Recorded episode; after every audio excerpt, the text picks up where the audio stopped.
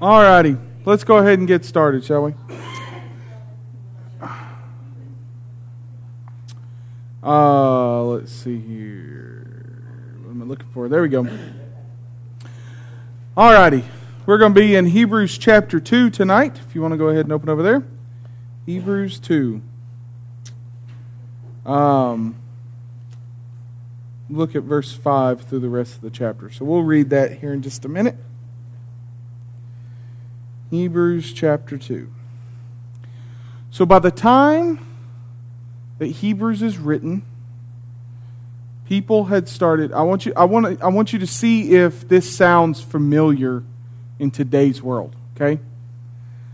By the time, he, time Hebrews is written, there's this phenomenon happening where people have started taking different parts of different religions and making their own kind of individual religion. So you may have a Jew who hears things about angels. I mean, how, how frequent, you, don't have to be specific about this, but how frequent do you think the, the word angels or the idea of angels is, is mentioned in the Old Testament? Pretty frequently, right? We're pretty frequently.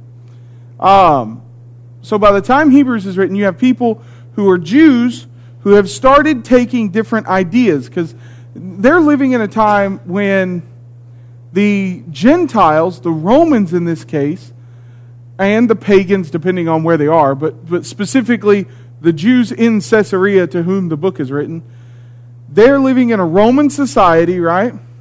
And so they keep hearing about all these different Roman gods. Um, they hear things like angels have wings. Well, some of the Roman gods have wings, so maybe they're talking about the same thing. And then it kind of morphs, and these people had, had eventually gotten to the point where they had morphed pagan beliefs about gods and goddesses and demigods and all these other ideas.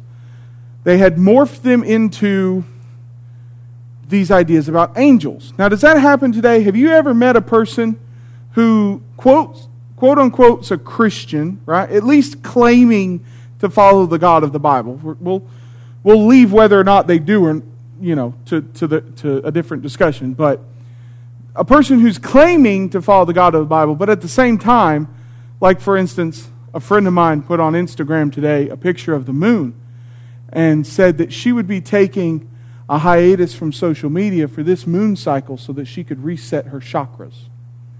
She's, she claims to be a part of the Christian movement. Y'all have met people like that, right? Christians or quote unquote Christians, people who claim Christianity who have a infatuation with the zodiac signs. Y'all ever heard about that before? Or an infatuation with different, you know, they, they have, um, now it's not so much, okay? But, but first, when, when yoga started to become a thing in America, now there's, there's millions of yoga studios that don't believe, that don't teach the, the doctrines of yogis. But when it first started, yoga is a religion. And so when you started going to yoga studios, you'd start realizing that this is, you know, part of a religion. And then eventually now they've gotten rid of all that in most of them. Um, but that's what's happening in the first century. You have people who have just become confused, not because of uh, malpractice or anything like that, but just because they, they just weren't paying attention or they, they just, you know, they just were misled or they got confused about some things. And so at that point, angels had become this kind of half God type thing, right? And so that's why the Hebrews writer uses angels first to differentiate between Christ and the Old Testament. Now, he never says anything about angels that's untrue, okay? He never assumes. There's a lot of assumptions that happen in the book of Hebrews, especially in the first few chapters.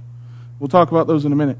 But he never assumes that angels are characterized by the false things that people had started believing. But it's beneficial for him to use something that is commonly understood, at least to some degree, commonly talked about in society, especially in the religious society that he's writing to, to try to get his point across. It's, it's as if, if you're going to study the Bible with someone, we, we start our Fishers of Men course tomorrow night, right? So, um, if you're going to study the Bible with someone, you need to determine do they believe in God?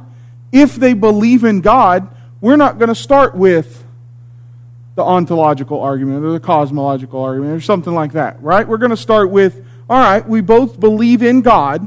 Now, who is that God, right? And so that's what he's doing. They, they all agree upon angels to some degree, and so he starts with that. Now, in chapter 1, he starts talking about angels, but first he talks about the nature of Jesus Christ just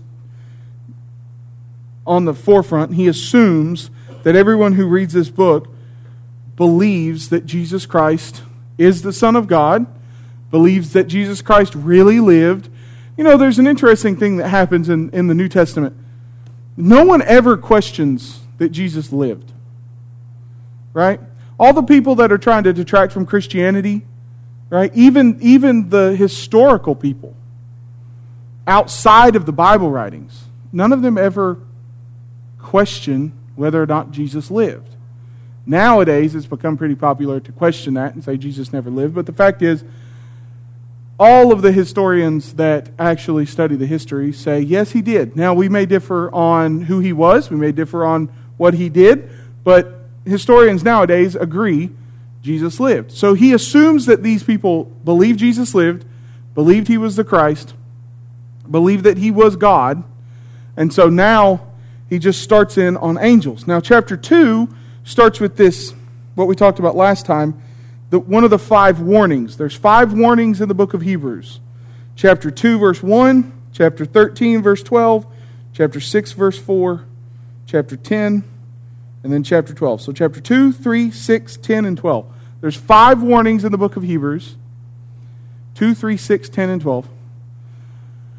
And all of them are kind of building on one another. So as we go through, we'll see the other ones. But he starts chapter 2 with this, this warning that since verse 2 of chapter 2, since every transgression and disobedience received a just retribution, we talked about it wasn't that every single one received what they deserved, because that may not be just, right? Justice and mercy have to go, have to go together. And so a person may have, like in Solomon's case, had all these wives. The just thing to do would be hold him accountable for that. But the merciful thing to do was to wink at it or to overlook it. Acts 17:30, right? So he starts with this warning, and then chapter 2, verse 5. Um, for it was not to the angels that God subjected the world to come, of which we are speaking. It has been testified somewhere. What is man that you're mindful of him, or the Son of Man that you care for him? You made him a little lower than the angels. You have crowned him with glory and honor, putting everything in subjection under his feet. Now, in putting everything in subjection to him, he left nothing outside of his control. At present, we do not see everything in subjection to him, but we see him who for a little while was made lower than the angels, namely Jesus, crowned with glory and honor because of the suffering of death, that so that by the grace of God he might taste death for everyone. All right, so let's take that section first. Chapter 5 or chapter 2 verse 5. It was not to the angels that God subjected the world to come. To whom did or who did God put over the world? To whom did God put the world in subjection? Well, think about all the way back at the creation. Who did he put in sub, who, who did he put the world in subjection to? Jesus wasn't there, right? Adam, right? He, want, he wanted Adam to do what to the garden? Keep it, tend it, work it, be fruitful and multiply, right? And he gives subjection to everyone, to all mankind, rather, over the whole earth right? So it was Adam's job to take care of the garden. And everything in the garden was under subjection to him. Now, look at verse number 5 again. For it was not to the angels that God subjected, subjected the world to come, of which we are speaking. The world to come is the world, verse number 4. While God also bore witness as signs, by signs and wonders and various miracles, and by gifts of the Holy Spirit distributed according to his will. Is the world still in subjection to mankind? Supposed to be, right? We're still supposed to be taking care of it. Um, but there's a problem. And that problem is that even during the Christian age, we're supposed to be, in, be over the world and it's supposed to be in subjection to us. There's a problem between now and what was set at the garden. And that is, we're not in the garden anymore, right? So, look down at verse number uh, 8. We do not see everything in subjection to him. So, let's, let's just follow the pronouns here, okay? Verse number 6. It was testified somewhere. Now, pause for, for just a second. Notice all the ways that the, the Hebrews writer talks about God's word. In chapter 1, he says, God says or God told Jesus or God told the angels something. Chapter 2, uh, verse number 6, right here, he says that it's written down somewhere. Chapter 2, verse 11. Somebody read that one for me. Chapter 2, verse, well, verse 11 and 12. Chapter 2, 11 and 12.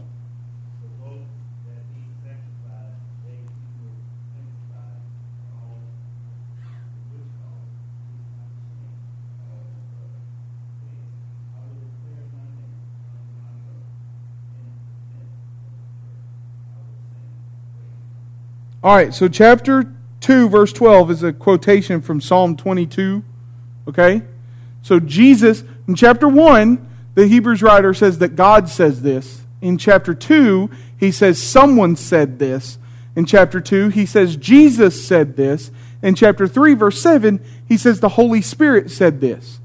So, in the first three chapters of the book of Hebrews, he quotes four different Bible passages and say, says God said it, the Son said it, the Holy Spirit said it, and somebody said it. He never,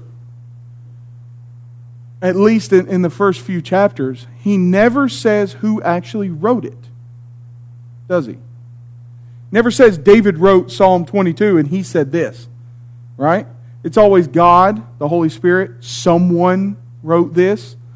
Why do you think that's important in a book that doesn't have any name attributed to it in the text. He never wrote down who wrote this book, right? He never says this is Luke or this is Paul or this is whoever wrote it, right? Because he's trying to set down the understanding that the Bible, well, at least the scriptures at that point, right? The Bible was not the Bible yet, right? He's trying to set down that the scriptures are superior to whoever's writing it. Okay? So, why does he not say so and so wrote this book? Because he's trying to lay down the fact that the scriptures are sufficient. He's going back over and over and over and over and over again to the, to the Old Testament to prove his point, and he's not pulling the, the, the character of the person in that wrote it or you know, pulling a, a, trump card, as it were, and saying, well, Moses said this, or Abraham said this, right? He's just saying it's God's word. It's all God's word. Okay?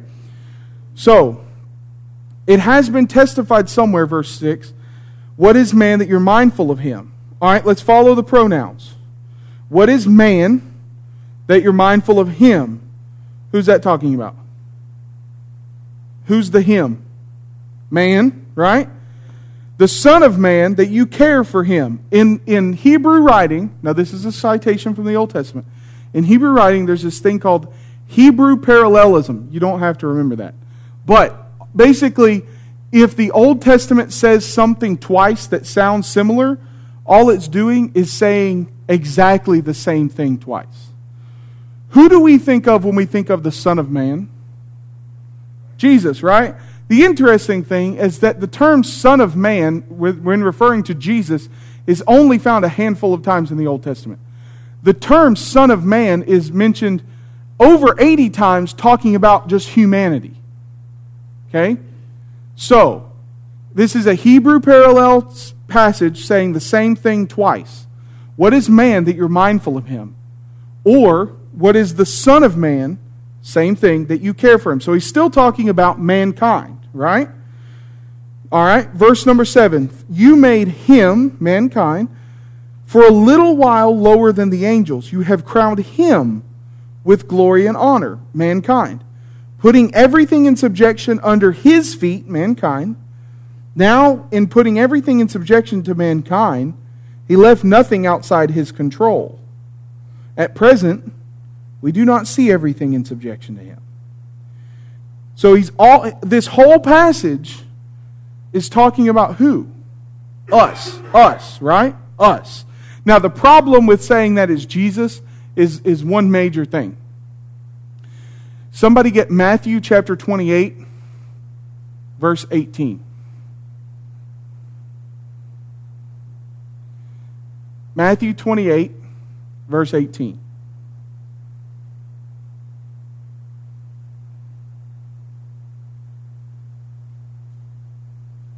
Jesus came and spake unto them, saying, "All power is given unto me in heaven and earth." All power is given to me. So that's present tense, right? All power is given to me on heaven and on earth. And then the Hebrews writer says, we don't see everything in subjection to him. See, there's a problem there, right? Can't be talking about Jesus because Jesus himself said everything is under his, subje- under his subjection. So he's, he's talking about mankind. Now, the problem is, God gave everything to us to be in subjection to us. However, what would cause us to not see everything in subjection to us? Sin. What caused us to leave the garden? Sin, right? How's the world not in subjection to us? Well, think about this. You ever read about any volcanoes in the Garden of Eden? How about hurricanes, tornadoes, ice storms, blizzards, none of that. That all started at the flood, okay, or after the flood. So while they're in the Garden of Eden, especially while they're in the Garden of Eden, everything's in subjection to Him. But then there's one thing that comes that causes the world to now, even though we're supposed to be taking care of the earth, it's not in subjection to us anymore, right? The earth can quickly overpower us in a heartbeat, right? What's that one thing that caused that change? Sin, right? Sin. Mankind's sin kicked us out of the garden. So then, look at verse number 9. So we see this everything's in subjection to mankind, everything's put under his feet in subjection. He left nothing outside of his control. But at present, we don't see this. But what we do see is him who for a little while was made lower than the angels. Now, he's made the point that, well, look back at chapter 1, verse 14. Are they not all ministering spirits sent out to serve for the sake of those who are to inherit, inherit, inherit salvation? Who's more important, the, the served or the servant? The served, right? So he's already made the point that mankind is superior to angels. But at the same time, what are some ways that we're not superior to the angels? Raise your hand if you can kill 185,000 Assyrians, right? Yeah. Yeah, that's what I was saying. We don't, we don't have their power by any stretch of the imagination, right? Also, where are angels? In the presence of God. What, what direction do we usually talk about when we're talking about when we, the direction toward God, up. He made for a little while Jesus lower than the angels, not in power, not in name or anything else. It means the angels are where God is. Mankind is not where God is. Right? And he said that back in chapter 2, um, verse number 7. You made him for a little while lower than the angels. Mankind isn't isn't where God is. And so, verse 9, we see Jesus, who for a little while was made lower than the angels. Jesus came to us. What's so special about Jesus compared to angels? Angels didn't come to us the same way Jesus did. And that's the point of chapter 2. Okay? So we see Jesus, who for a little while was made lower than the angels, namely Jesus, crowned with glory and honor because of the suffering of death, so that by the grace of God he might taste death for everyone. He's the perfection, crowned with glory and honor. In verses 6 through 8, he says, This is how mankind was meant to be. In um, crowned with glory and honor, verse number 7, mankind was meant to be over all of the earth. Mankind was meant to be in the Garden of Eden. Mankind was meant to be sinless. But we don't see that. What we do see is Jesus, who took on the form of mankind, who was sinless, who was the perfection of what we were what we're supposed to be, right? Now, in one sense, it is very possible that mankind can become like Jesus. In another sense, it's impossible that mankind can become like Jesus, right? We can become like Jesus after the fact. But the difference is, man, Jesus lives a sinless life his entire life, right? Mankind can live a life that is sinless after a point because we're all sinful, right? We all hit an age of accountability where now we're guilty of our sins. And we commit sins. And Jesus never did. So that's the difference.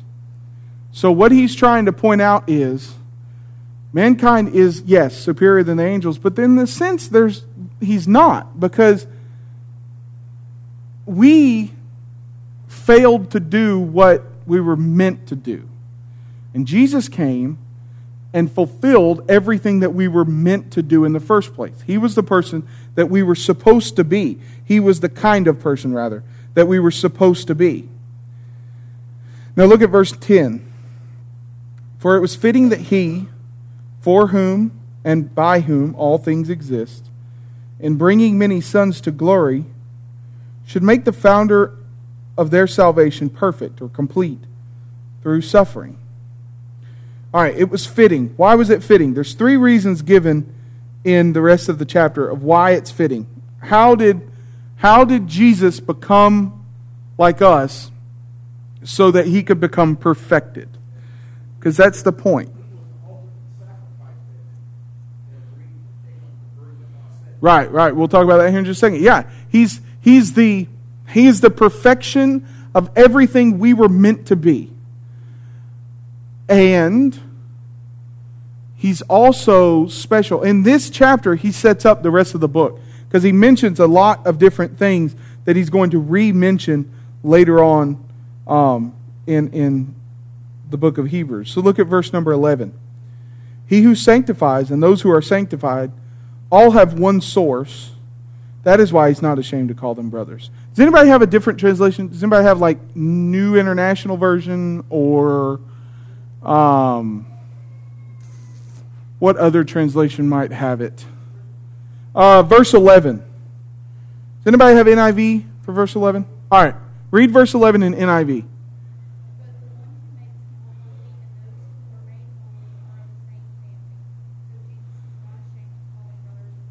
All right, so ESV has of one source, NIV has of the same family. They're, they're basically the same thing, right? If you're of the same source, you're in the same family, right? So, the first thing that he did was become part of this family of mankind. Look at verse number 11 again. That, that is why he's not ashamed to call them brothers, saying, I will tell of your name to my brothers in the midst of the congregation. I will sing your praise. And again, I will put my trust in him. And again, behold, I and the children God has given me. So he quotes all these different passages about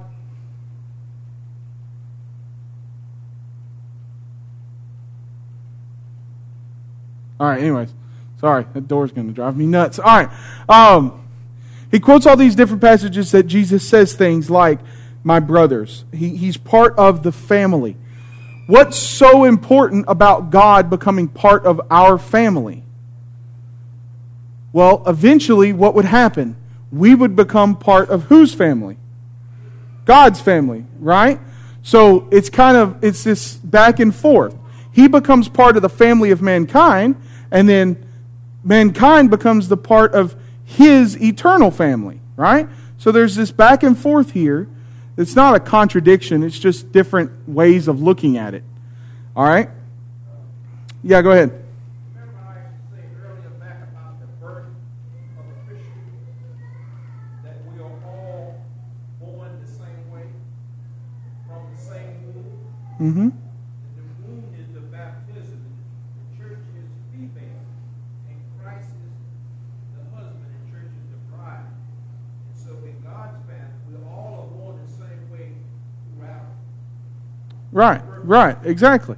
So, but here he's not talking about the family of God, he's talking about the family of mankind, right? So, what's so special about Jesus coming not as an angel, but as part of mankind. It's the fact that Jesus is. What's wrong with you, buddy? It's, all right. The fact is that Jesus is now. Boy? That didn't work. All right. Um, the fact is that now Jesus is, is like us in that he's part of flesh and blood. And that's going to come up here in just a minute. All right? So he becomes part of the family of mankind. Then, somebody read verses 14 through 16 for me. Hebrews 2 14 through 16.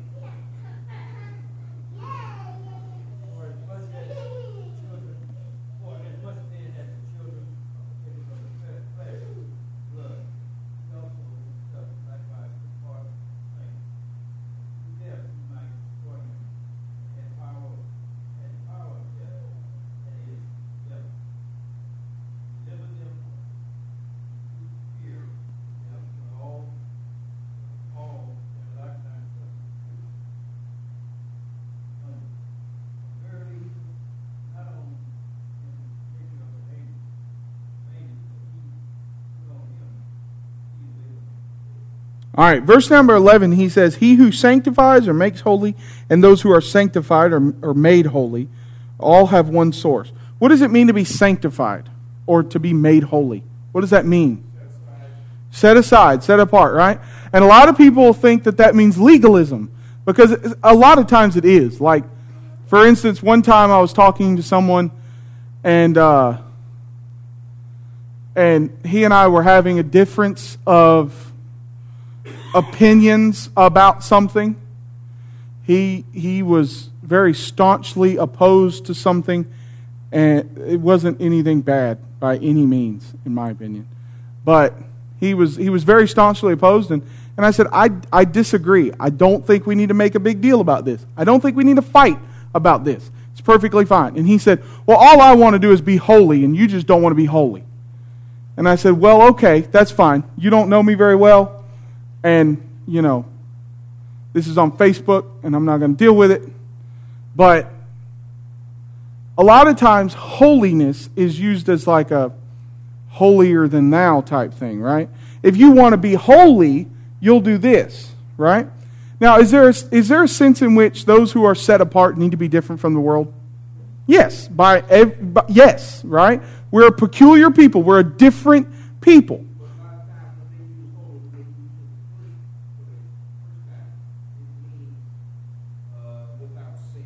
Exactly. Exactly. And that's not what he's saying, is it? Eh, this is an onward action. The person who sanctifies and who is sanctified. That the person who is sanctifies is an onward action. It's it's perfect tense in the Greek, which means it's the person who's continually sanctifying. It's a it's a continuous road, right? But then look down at verse number 14. Since therefore the children share in like flesh and blood, he himself likewise partook of the same things. So he's becoming one with us, or we're becoming one with him, by we're becoming holy, and he is holy, right?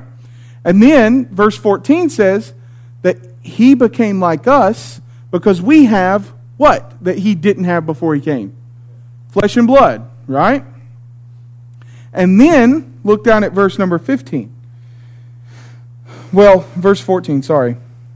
He partook of the same things that through death he might destroy the one who has the power of death, that is, the devil, and deliver all those who fear of death were subject to lifelong slavery. For surely it's not the angels that he helps, but he helps the offspring of Abraham. In the Old Testament times, and really today, people are terrified of death, right? That's what he's saying. We, we were kept in a slavery. He's not talking about the Old Testament. In some places, like in the book of Romans, he talks about the Old Testament as being slavery and the New Testament being freedom. But then at the same time, Paul says that being a Christian is like being a slave to Christ, right? So these they're not contradictions, they're just different ways of looking at it in different settings. What he's saying here is he's not talking about the Old Testament. He's talking about in the Old Testament times, we were terrified of death. Why? Can you point to all the passages in the Old Testament that talk about Abraham's bosom and, and heaven and the afterlife? There's none, right? They had a, a vague understanding that there would be something else, but that's it. And then over time, they had started thinking that that something else was Abraham's bosom. They started calling it that. And then Jesus tells a true story about what Abraham's bosom really is, right? In Luke 15. They had no idea. All they knew that there was something there. They didn't know what it was. And so they're terrified of death. But now, as Christians, um, you know, that's why I don't take flu shots. No, it's not why I don't take flu shots. I don't take flu shots because flu shots give you the flu. Anyways, uh, they did me. Anyways, no, uh, I don't take flu shots because I'm just. Uh, I hate doctors. Anyways, so, um, so in New Testament times, we're not scared of death anymore. At least Christians aren't, right? If you kill me, you are doing me a favor might be doing yourself a favor too, but you're definitely doing me a favor, right? So we're not worried about. In fact, what does God, what does uh, Paul say? For to me to live is Christ, and to die is what gain. If I stay here, I can help people get to heaven. If I leave and I die, I get to go to heaven. This is a win-win situation, in my opinion. Right? That's what he's saying. That okay, Jesus came to become part of the family of mankind Two, because when he came and became part of the family of mankind, he experienced what everyone was terrified of death. Then, verse 17. In, in fact, at the cross, do you think that Jesus was scared in John 17 when he's praying before he's arrested? Yeah, right? He has, he has drops of sweat that were like as blood. Now, we're not going to get into the differences of opinions on what that means, but he's, he's terrified in John 17, right? That made him, in the Hebrews writer's mind, that made him qualified to, to do something for us because he had experienced that. Verse 17, therefore, he had to he had to be made like his brothers in every respect, so that he might become a merciful and faithful high priest in the servants of God to make propitiation or atonement for the sins of the people. For because he himself has suffered when tempted, he is able to help those who are being tempted. Now he's talking about death. He's not talking about Matthew 6 and tempted in salvation. He's talking about now Jesus Christ has come to earth. He has become a part of the family of mankind. He has, he has felt what it's like to be flesh and blood. He's felt what it's like to be terrified of death. And so, because of that, he is qualified to be our high priest because he's been tempted. What temptation, outside of Matthew 6, what temptation did Jesus have that would have stopped him from dying. Matthew 26, verse 53, he says, I could call 10,000, 10 legions of angels, right? The song says 10,000 angels because it sounds a lot prettier, but it's really 10 legions of angels. Um, but that's the temptation. He could have stopped it. What happens if Jesus stops the cross? Right. So he was tempted to do that. He says, I could, I could make this stop right now, but I'm not going to. Right? So he's talking about the death. Which angel has died for mankind? I'm not talking about died like for salvation. I'm just talking about died in, in battle or something. None.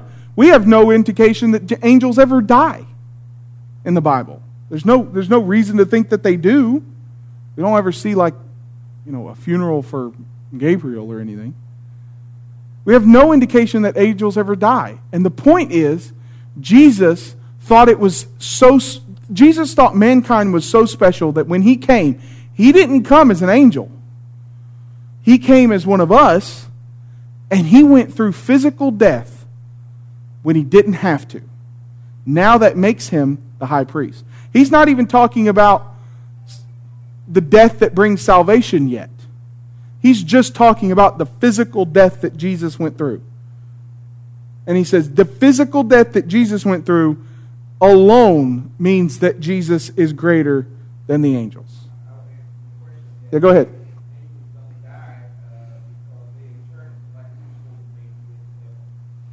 Right.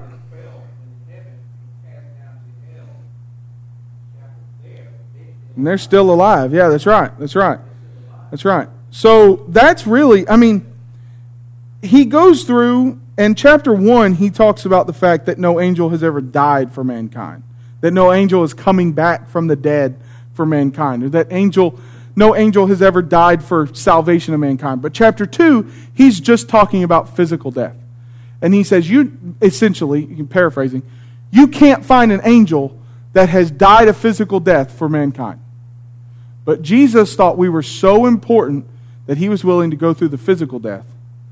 Outside of any spiritual ramifications of that, he went through the physical death. And now, now we have the ability to, to not be under that lifelong slavery and fear of death anymore because what happened?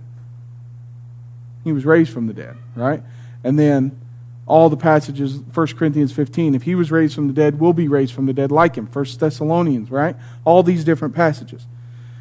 The Hebrews writer is assuming that he not only, these readers not only have a good portion of the Old Testament, but they, that they have some indication of the New Testament. I mean, by the time 65, 63, when it's written, some of the books have already been starting to be written they already have a pretty, I mean, the church has been established now for 24 years by 63, and so you have a fairly good, you know, fairly good history and people learning and that sort of thing. And so he assumes that they understand these things. And that's why it's so deep, and that's why it's so hard to understand, because he just, he, he's, this is not a bare bones type of teaching, right? This is, this is deep, and, and really it gets down to some of the, the more difficult things. So, chapter 3, next week, we'll talk about how Jesus is greater than Moses. And he kind of leaves it at that. Chapter 1, he talks about how Jesus is better than the angels because he's God and because he died for our sins. Chapter 2, he talks about because he's, he's felt death, he's felt physical death, right? And then chapter 3, he just leaves angels altogether and starts talking about Moses. Um, so that's what we'll pick up next week. Any questions or anything like that? All righty. Let's go ahead and have a little break, and then uh, we'll get started with our Devo here in just a little bit. Thank y'all.